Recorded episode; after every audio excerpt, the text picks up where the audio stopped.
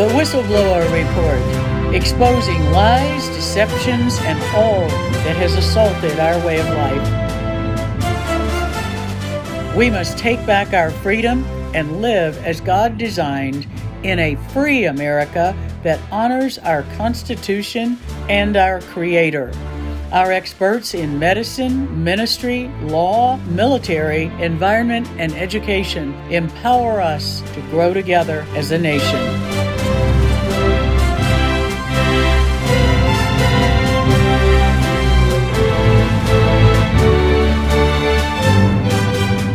For such a time as this, the Whistleblower Report offers truth and solutions.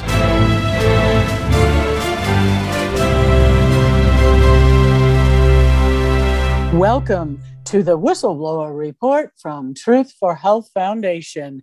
This is Dr. Lee for America here with another team of our whistleblowers who are bringing you the truth about the lies, deceptions, and all of the assaults on our way of life, your freedom, and your life.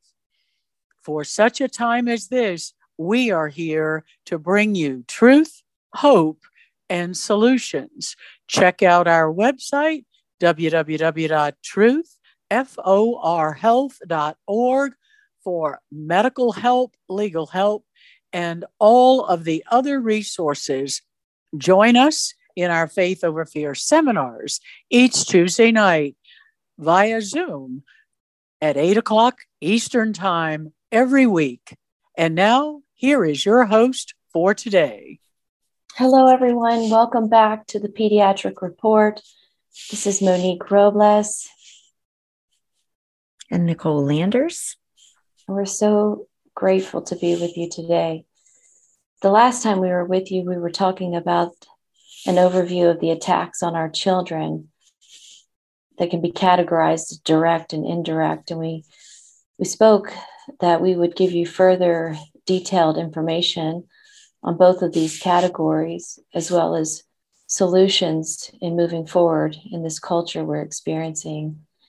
Today, we're going to speak on direct attacks that have an immediate threat to life of our children, and these include abortion, euthanasia, and the hidden aid in suicide. And then in the second half, we'd like to speak about one of the direct attacks that really is life threatening, has undue harm and uh, potential deadly consequences. So, Nicole, um, I think we should just start off with um, discussing abortion. We know that's a big topic in our country, especially with the overturn of Roe v. Wade and bringing the decision making back to the states. Yes, absolutely. An extremely emotionally charged, moral and ethical uh, discussion in our country right now. And praise God for the overturning of Roe v. Wade. But sure, it has been quite a ordeal across our country as states regain their uh, power as it's always been established.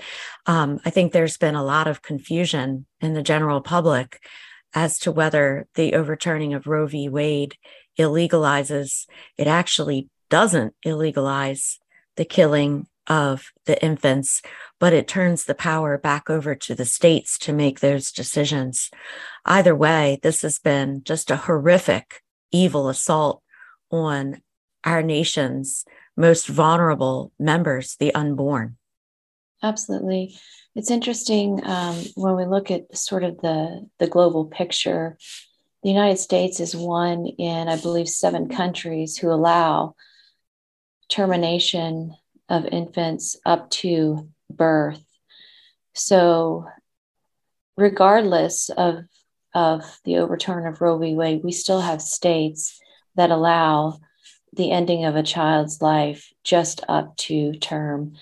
Um, and uh, many of the states actually implemented this uh, these um, statutes in preparation for the overturn of Roe v. Wade. They sure did.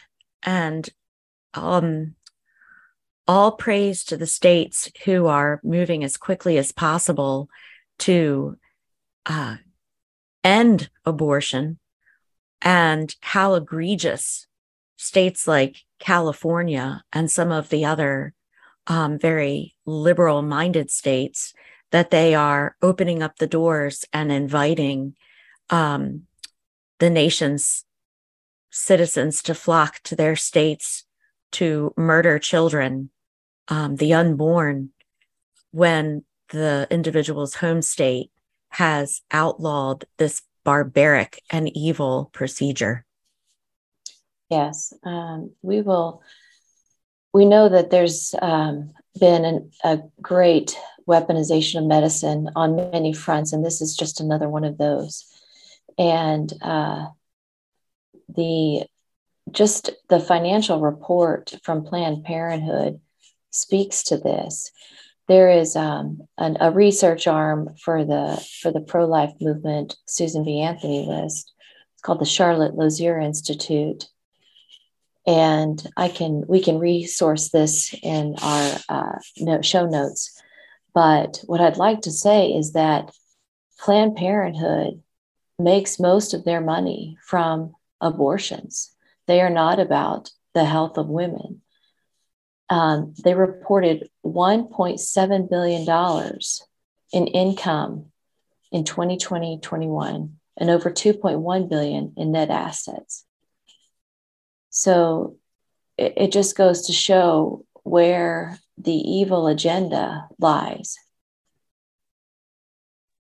Absolutely. And I just want to share with the listener um, after the overturn of Roe v. Wade, my pastor at my church here in Florida said something really awesome. And I feel like churches around the country need to be speaking and doing the same thing. And I'm sure many are, but the silence in the church is deafening. Um, but he shared that the responsibility has always been with the church. And it's been an abysmal failure that the churches haven't been in action in the communities, helping the mothers who have uh, become pregnant and not known what to do. Uh, it's always been the responsibility of of the Christian community and the churches to be out there helping these women with solutions, resources, and support. Right. The I think the community-based pro-life pregnancy centers have done a phenomenal job because they have been the the resource that these women have needed, the welcoming resource. Um, without the gain of of all the the tangible revenue. They they work on donations and they provide support not only for the for the baby but also the mother oftentimes throughout pregnancy and then afterwards as well um, to establish uh, a safe environment for the mother and child and uh, a really i mean that is a true commitment to the the lives of both individuals. Absolutely monique. The the thing is our words have to have action to them and the action is in the pro-life centers and the churches who stand up and go out and support these pro-life centers and get involved. Um, it is the fundamental difference and it's a piece that's been missing from our society for so long. It's a paradigm shift in the appreciation and understanding of just how precious life is and putting that into action. Um, prayerfully it ignites a reawakening in our nation about just how wonderfully and fearfully made each human life is. And we know, as we've talked before, that the longevity of a nation, the, the vital health of a nation is determined by how that nation treats its most vulnerable members, the children. Yes, yes. And to be a nation of child sacrifice in so many areas is is really a, a dooming thought for our nation. Yes, it is. And we need to call it what it is. And that's been part of the problem for so long. It is child sacrifice. This isn't anything different than what has been detailed to us in the Bible throughout human history. It's a repeat of it, and it's exactly what it is. And trying to change the narrative, um, while it's been effective in the short term, it bears truth in the long term. You know, truth and time go hand in hand. And the reality is, this has been the sacrifice of the children, um, supposedly for the good of the mother, but actually it's for the convenience of the mother for most of the time. I know you have some statistics to share about that, just how much of this is based on convenience and cr- complete devaluing of life versus medical necessity. Right. Well, uh, the convenience is very short lived because once that attack is is made the woman is scarred for life so there are emotional and oftentimes physical scars that cannot be erased. And the pro abortion community, Planned Parenthood, will not be there for this woman during those times.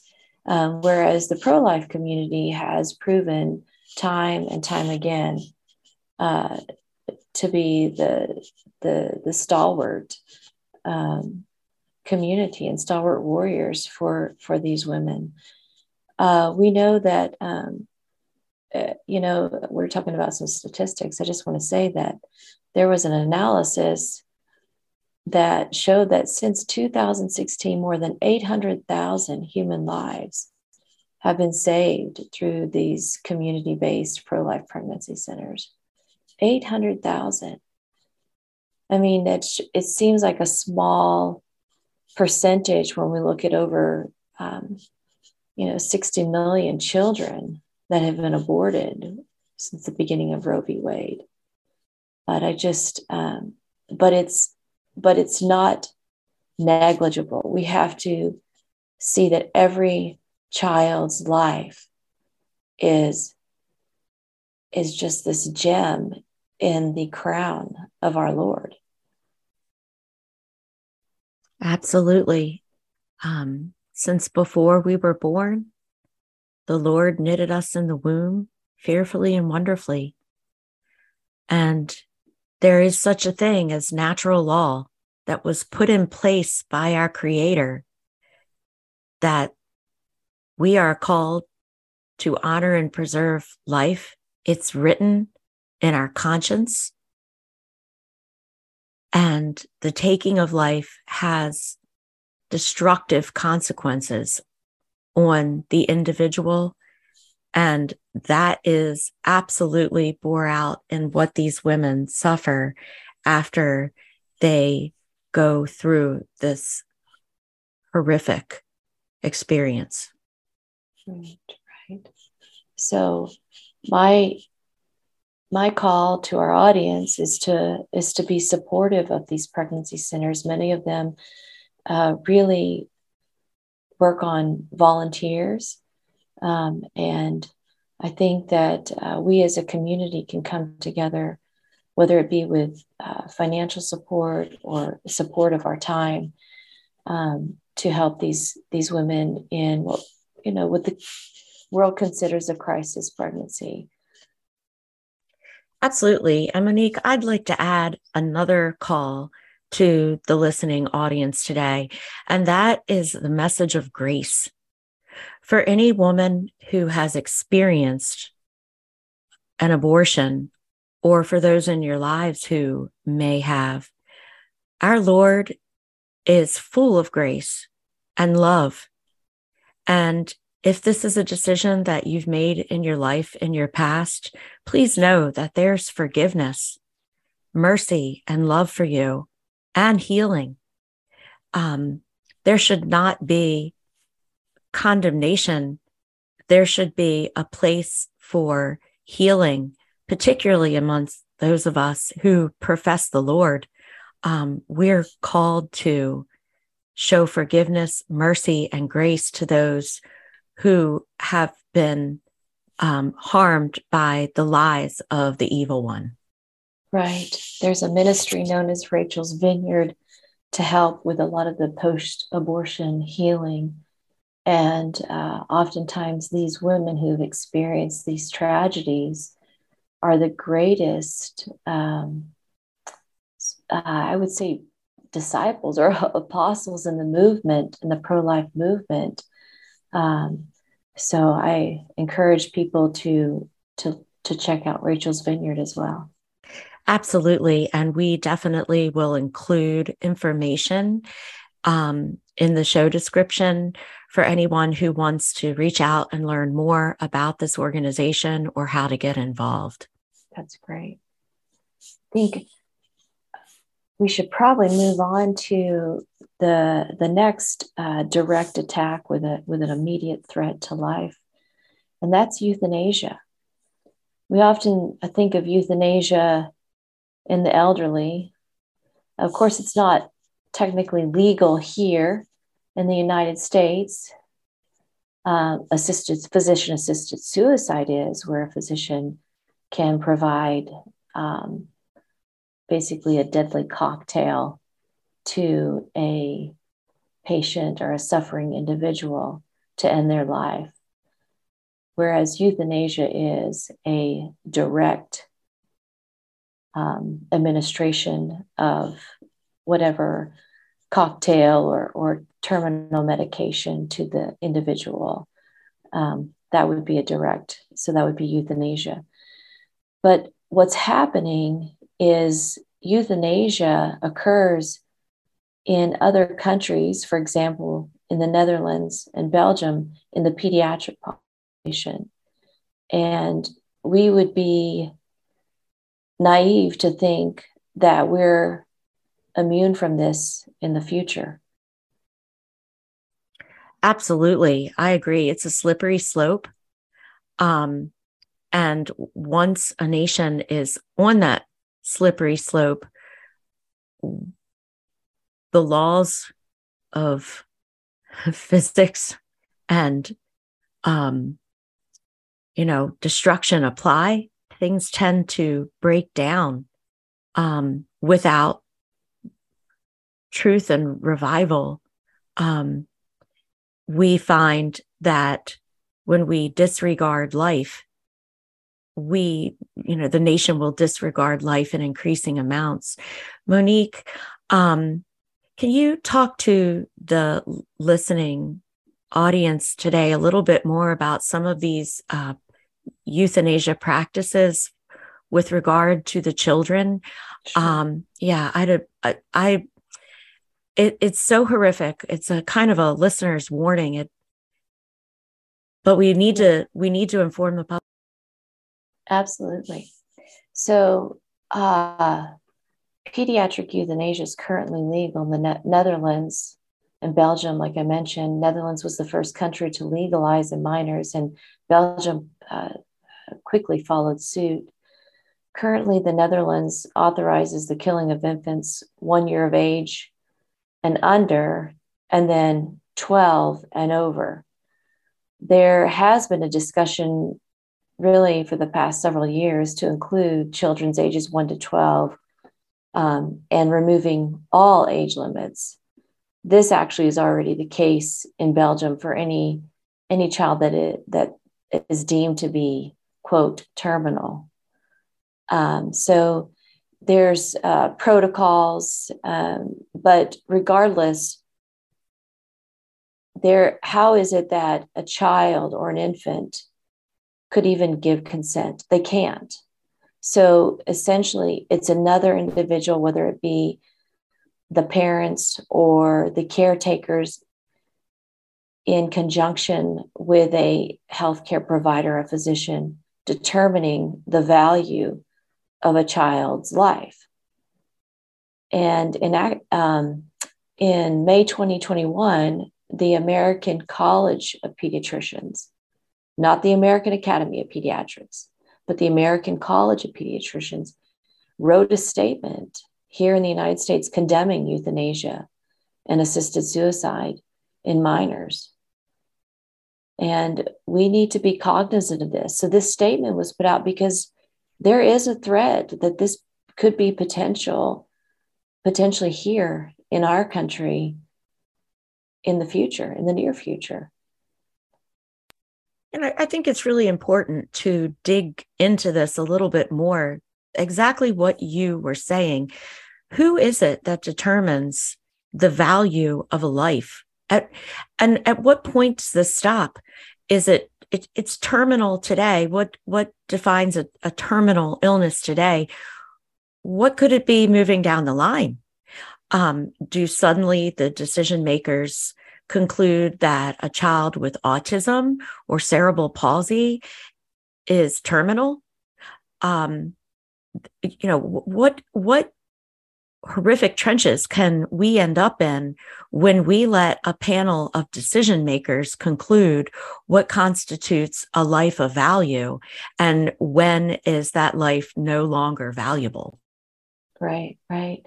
These um, these are direct attacks, direct attacks on the human person with a subjective understanding of what the dignity of a human being is.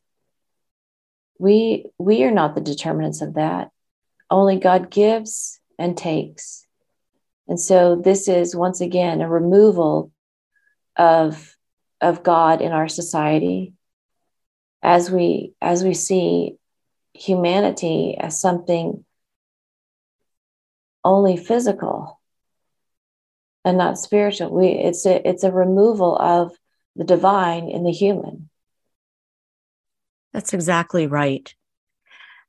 And it's it's done without consent of the child. Mm-hmm. The child's not able to speak into this. And I, I just would like to share for over 20 years, I have served as a pediatric nurse working with very medically complex children, some of them with trachs and ventilators, um, virtually all with feeding tubes. These are children and families that live out their lives in the community um, who could easily be determined by these decision makers as having less valuable life as they're confined to wheelchairs, some with cognitive challenges. I can attest that every one of these lives made beautifully and wonderfully by our creator who experience joy and their their parents experience joy and fulfillment of life it, it's it's terrifying to think that this practice could come into our country and we could see these precious lives um, devalued by the very fact that they don't fit inside of a bill of being quote unquote normal. Right. You know, um, we talk about voluntary and non voluntary or involuntary euthanasia. And presumably it's eh, in adults, we presume it's voluntary, although that's questionable because oftentimes adults are seeking assistance in, in ending their life because of mental health problems. But when it comes to children, I don't think we could ever claim that it's voluntary, as Nicole was saying, because there, there is not a cognitive capacity to understand the ramifications of the entire situation. So I would argue that it never could be voluntary in a in a child or a minor. I completely agree, Monique. It definitely could not be voluntary at all. And if the child was able to communicate based on 20 years of experience working with these children, um, that that I had the blessing of being part of their lives, they have robust experiences and joy and deserve the opportunity to live as they were made and their families to be able to bond and be a part of their lives. And um, it's it's significant and it's it's profound. And i think one of the greatest fundamental misunderstandings is the the the value of suffering. We don't we need to value suffering as in not wish suffering upon others but when others suffer that is an opportunity to to accompany the individual. We don't rid ourselves of the individual, we accompany the individual to bring a greater elevation to suffering. Our Christ, our Lord, suffered. There, this is a fundamental misunderstanding in the medical community. We want to just rid of all suffering. We do our best to rid and restore health. But the value of suffering cannot be undermined, and we cannot erase an individual simply to erase suffering. That's absolutely true. Um, I couldn't agree more. Um, we are going to go out for a short break. And when we come back, we're going to continue to discuss direct attacks on our children. You are listening to the Whistleblower Report brought to you by Truth for Health Foundation. We would love for you to check out our website at www.truthforhealth.org. That's truth for F-O-R. Sign up for our newsletter alerts and join us in our fight for medical freedom on all fronts. Hello, everyone. This is Lieutenant Mark Bashaw, U.S. Army and legal grant recipient of the Truth for Health Foundation. I want to give a huge shout out to the Truth for Health Foundation for helping me and my family over the past year with our legal battles. Recently, I was court martialed for not participating with these experimental COVID 19 emergency use authorized products. If it wasn't for Truth for Health Foundation and all the support, I would definitely be in a worse spot. But because of all the support, I'm able to continue uniform service, fighting for what's right to protect the Constitution against enemies, foreign and domestic. God bless each and every one of you, and God bless America.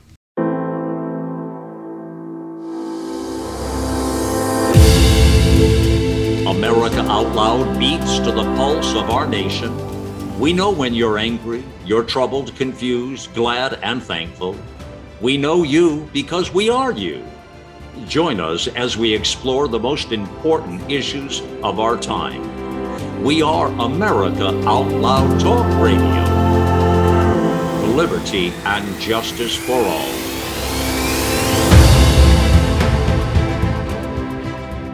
Cold and flu season is here. Wouldn't it be great if you had a way to minimize airborne viral threats? Well, now there is, and it's a povidone iodine based antiviral nasal spray called Cofix RX. You might even say it's just what the doctor ordered. To reduce your chance of getting hurt, you wear a safety belt when you're driving. To limit sun damage, you wear sunscreen on the beach. Cofix RX is just like that. It's an additional layer of protection. It's sold by thousands of pharmacists and medical doctors nationwide. It's made right here in the USA. Again, it's a povidone iodine based antiviral nasal spray. You've heard him talk about it here on the Out Loud Network over and over again. Check out cofixrx.com. That's C O F I X R X.com for a retailer near you or use coupon code OUTLOUD for 20% off at cofixrx.com. We know you love the versatility and portability of the Genesis Fogger but sometimes you just want to set it and forget it. Well, we heard you. Introducing the UX4 HOCL Atomizer. This stationary unit quietly protects you and is perfect for smaller spaces. With over a quarter million units sold in Japan, it's now available in the United States. Visit genesisfogger.com forward slash out loud to see the UX4 in action and receive a 15% discount on either fogger with promo code OUTLOUD. With Genesis, you're ready for anything. Hello, I'm Ben Marble, MD, and I founded MyFreeDoctor.com as a donation supported faith based nonprofit with a mission to save lives by delivering free doctor visits to patients in all 50 states of America. MyFreeDoctor.com treats a broad range of health concerns like COVID 19, long COVID, sinus infections, urinary tract infections, rashes, medication refills, and more. So please visit MyFreeDoctor.com where we're healing America one person at a time. Welcome back to the Pediatric Report. We are here talking about the direct attacks on our children. Nicole and I have been discussing abortion, euthanasia, and uh, how these lead to really an immediate threat to life by killing the child. There's also um, another front that uh, individuals may not be aware of how um, society is encouraging and even assisting children and teens to end their lives.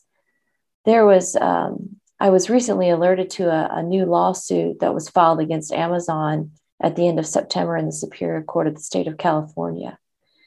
Um, and this lawsuit was filed by parents of deceased teens who had purchased lethal kits containing sodium nitrite from this company and went on to commit suicide. So the concern is that these online tech companies and social media is contributing to not only the, the, the mental disease in our children, but in a way encouraging the ending of life.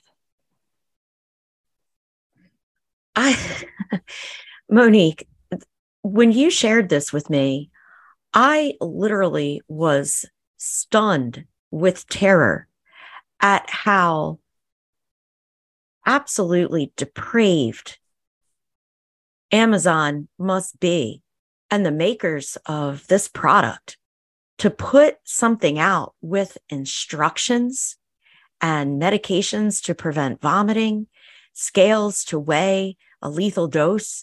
This is unconscionable. And as a mother who has teenage kids, they have access to technology. Um, anyone listening today, uh, if they have teenage children, they know there's a there's a part of their world we don't have access to, and sometimes they don't really talk to us to think that this is something that's possible. And these children accessed these products unbeknownst to the parents. You can set up an amazon account without regard to your age. I know for a fact. I i um, helped my son set one up for some trading card business that he runs. And of course i have the ability to monitor and control it. And he's an extremely trustworthy child. But wow, to think how readily these teens are able to access this, it's it's it's shocking to me. It is. It's a it's a scary um, time and a thought for for parents and and I think that just brings us, you know, to the reality that that our children are the most valuable possessions or the most, most valuable gifts, I should say, in our lives have to be watched. Not that we don't give them their independence, but we have to closely scrutinize all of these agendas that come at them, oftentimes unbeknownst to parents through through the the digital communication. And it's laying a foundation of their value their importance um, to the lot to our own lives but to the lives of others. That is what people that's what these children need. They need to know their value and they need to be affirmed in their value. Well, that is so true. And I know that I'm speaking the language of a lot of listeners today who have children that utilize technology, it is it is a challenge. You know, I have two generations of kids, so to speak. I have children in their mid to late 20s and then I have teenagers raising the children this this younger group of kids is profoundly difficult. Um, we're inside a generation of of kids coming up through um, the primary years. They don't know a world outside of technology unless the parents keep them from it. Every aspect of their world involves the internet technology in some dimension. And um, i battle it with my own kids who we keep a much tighter rein on them than the you know the norm um, to keep drawing them back to just because it says it on the internet or you experience it in some form of social media experience doesn't make it real. Now i had occasion just recently with a teen in the community i volunteer as a nurse at a local private school. The the student ingested shellfish knowing she was allergic to shellfish without any regard to reality versus the fictitious world that that some of these kids live in on the internet. This has life and death consequences and the children have difficulty deciphering reality from the fiction that they immerse themselves in um, on online and social media. Right. That's a great example nicole of, of a cry for help. It's just a cry for help. It's um, it's it's the extreme of saying nobody's listening to me, or nobody sees me, or I'm not uh, uh, necessary in this society or of value to to my family or my community.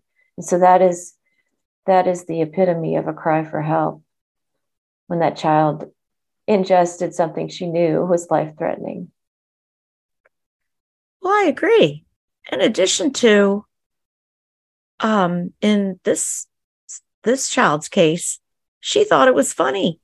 She had no ability to relate to um, crazy TikTok mm-hmm. videos and what it means in reality that where the video cuts off, there's there's a life there that has consequences for choices.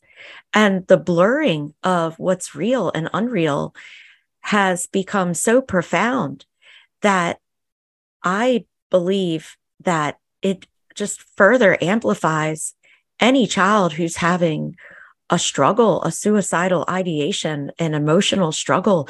They their lines of reality and consequence are so blurred while simultaneously having access to s- such things as um, sodium nitrate and you know they can act pressing buttons and taking steps before they even have a single interception point with what's real versus what their experience is online. Right. That goes to speak to the uh, lack of, of understanding, the cognition um, that is still developing in, the, in these children and, and in these adolescents. Um, the decision making is, is still in the formation process.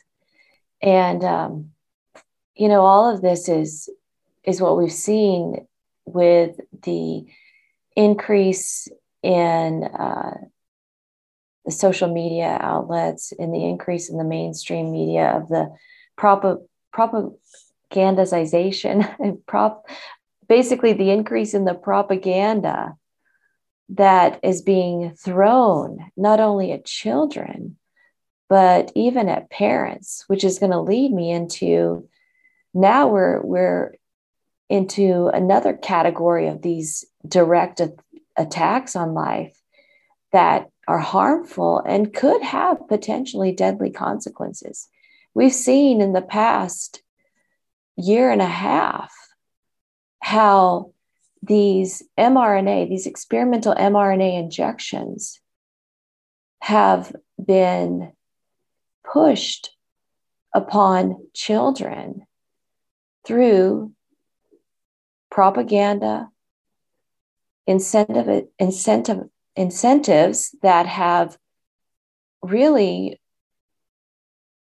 put them in a category of of wellness when that is not true. These are attacks on our children on the actual dna of our future generations.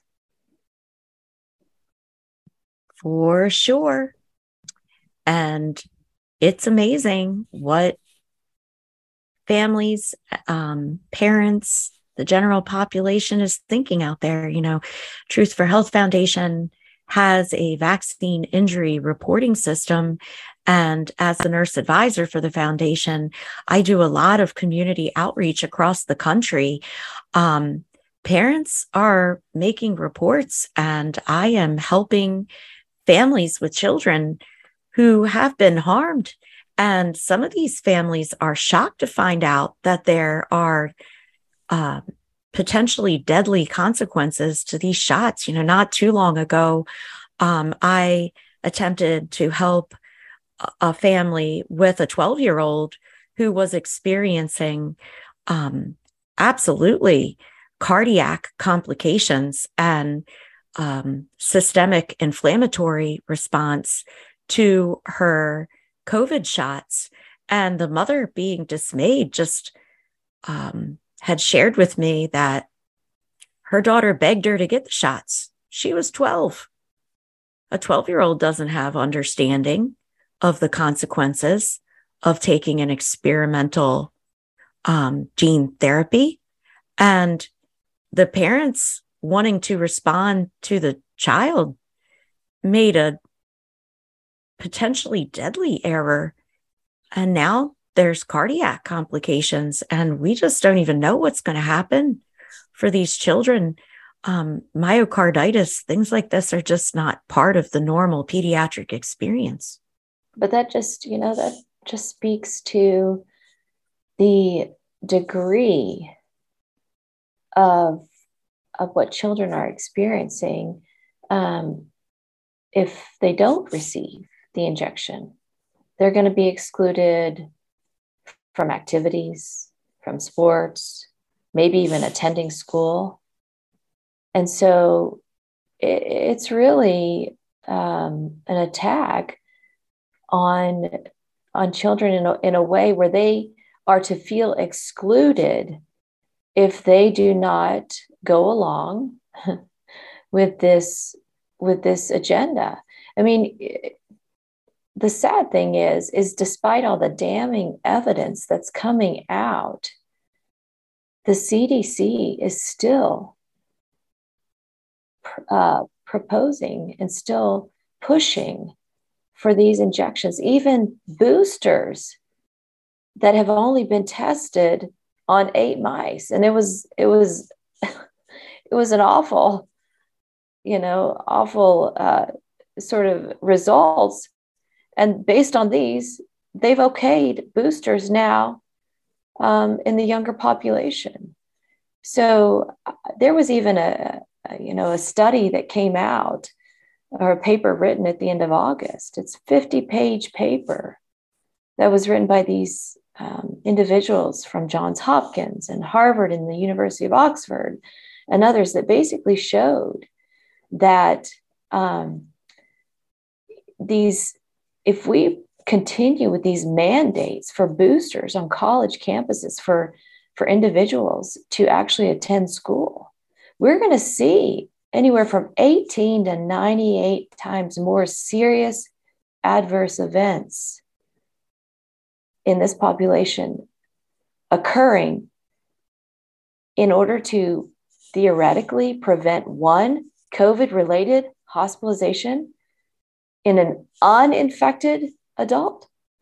I mean, come on, most of the population's already had COVID, so they have natural immunity. So this is this is egregious. It it's absolutely completely egregious. When you think about this, when, when you critically think about this, you're going to inject a population of kids, young adults, with a booster jab that's been tested on eight mice, no humans. It's beyond all comprehension. And, you know, you'd like to think if if the general population understood, if parents, if if the physician took the shot to the parents and said, so um, this booster, we have no evidence from human trials or that um, this is safe. Um, eight mice received it and all contracted COVID after receiving this booster. Um, but you know, you can give it to your child, and um, you should before you send your child back to school.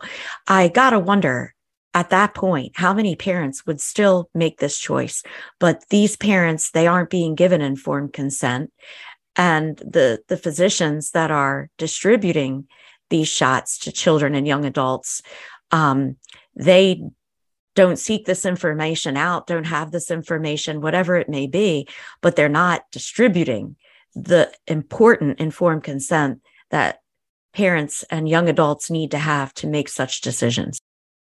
This um, this just goes to show that this whole pandemic um, and these rollout of these injections is an experimentation on humanity.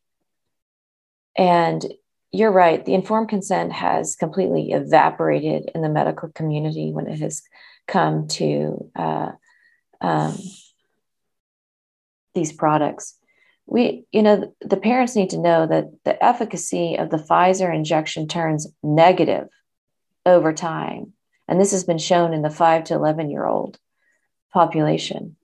So basically what we're saying is that children who were never at serious risk from the SARS-CoV-2 we know that. We know these children that children did well during uh, the the worst of the COVID era.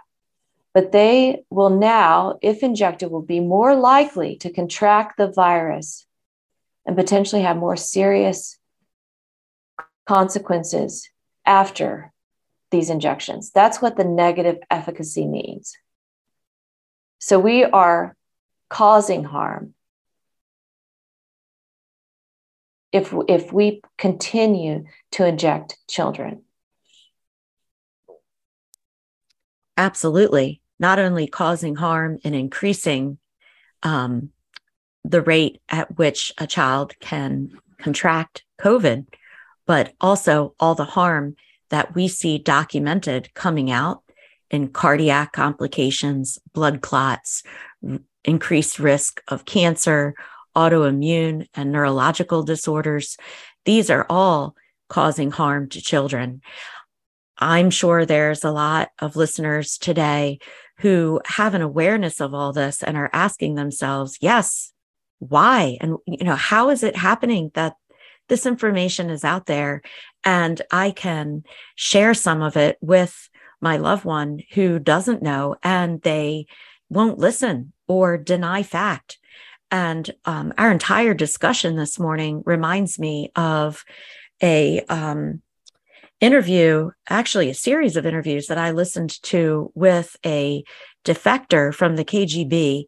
Um, his name is Yuri Bezmenov, and he did a series of interviews with the media in the 70s and 80s, even into the early 90s, um, sharing information with the American public about um, ideological subversion um, you can still see these on YouTube. Uh, Yuri, Y U R I Bezmenov, um, B E S um, M E N O V is his name.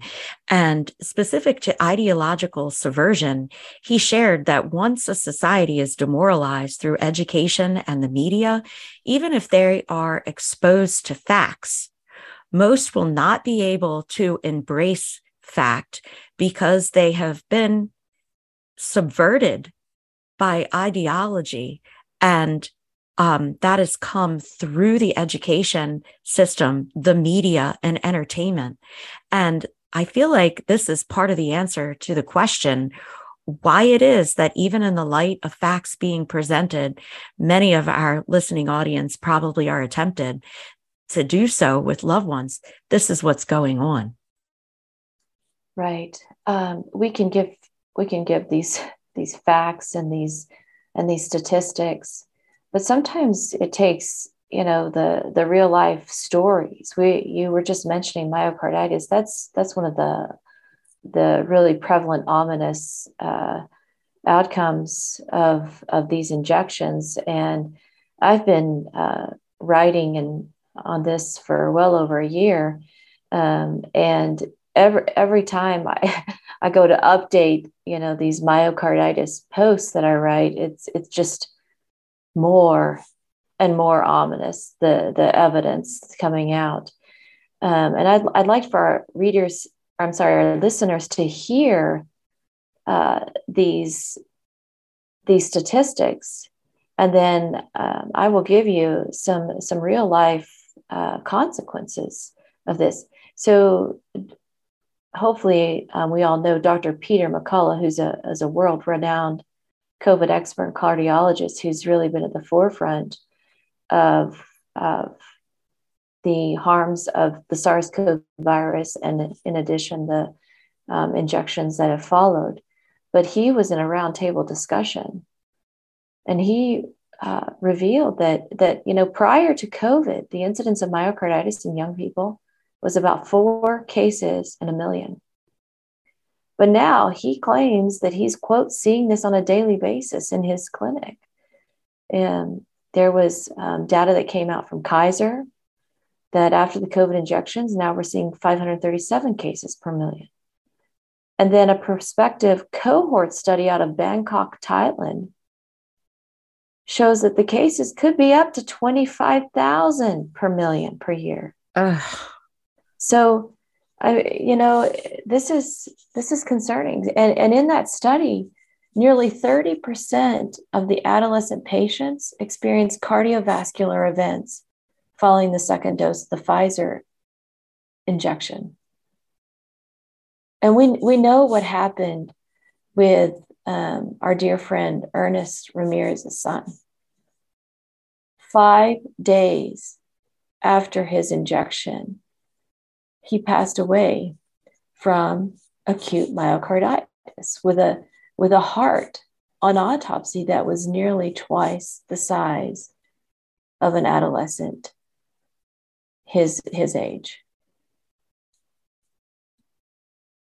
It's heartbreaking tragic and deeply deeply evil this is the the outcome of a nation running to a solution that was a lie a, a provable lie that we don't know because this is new.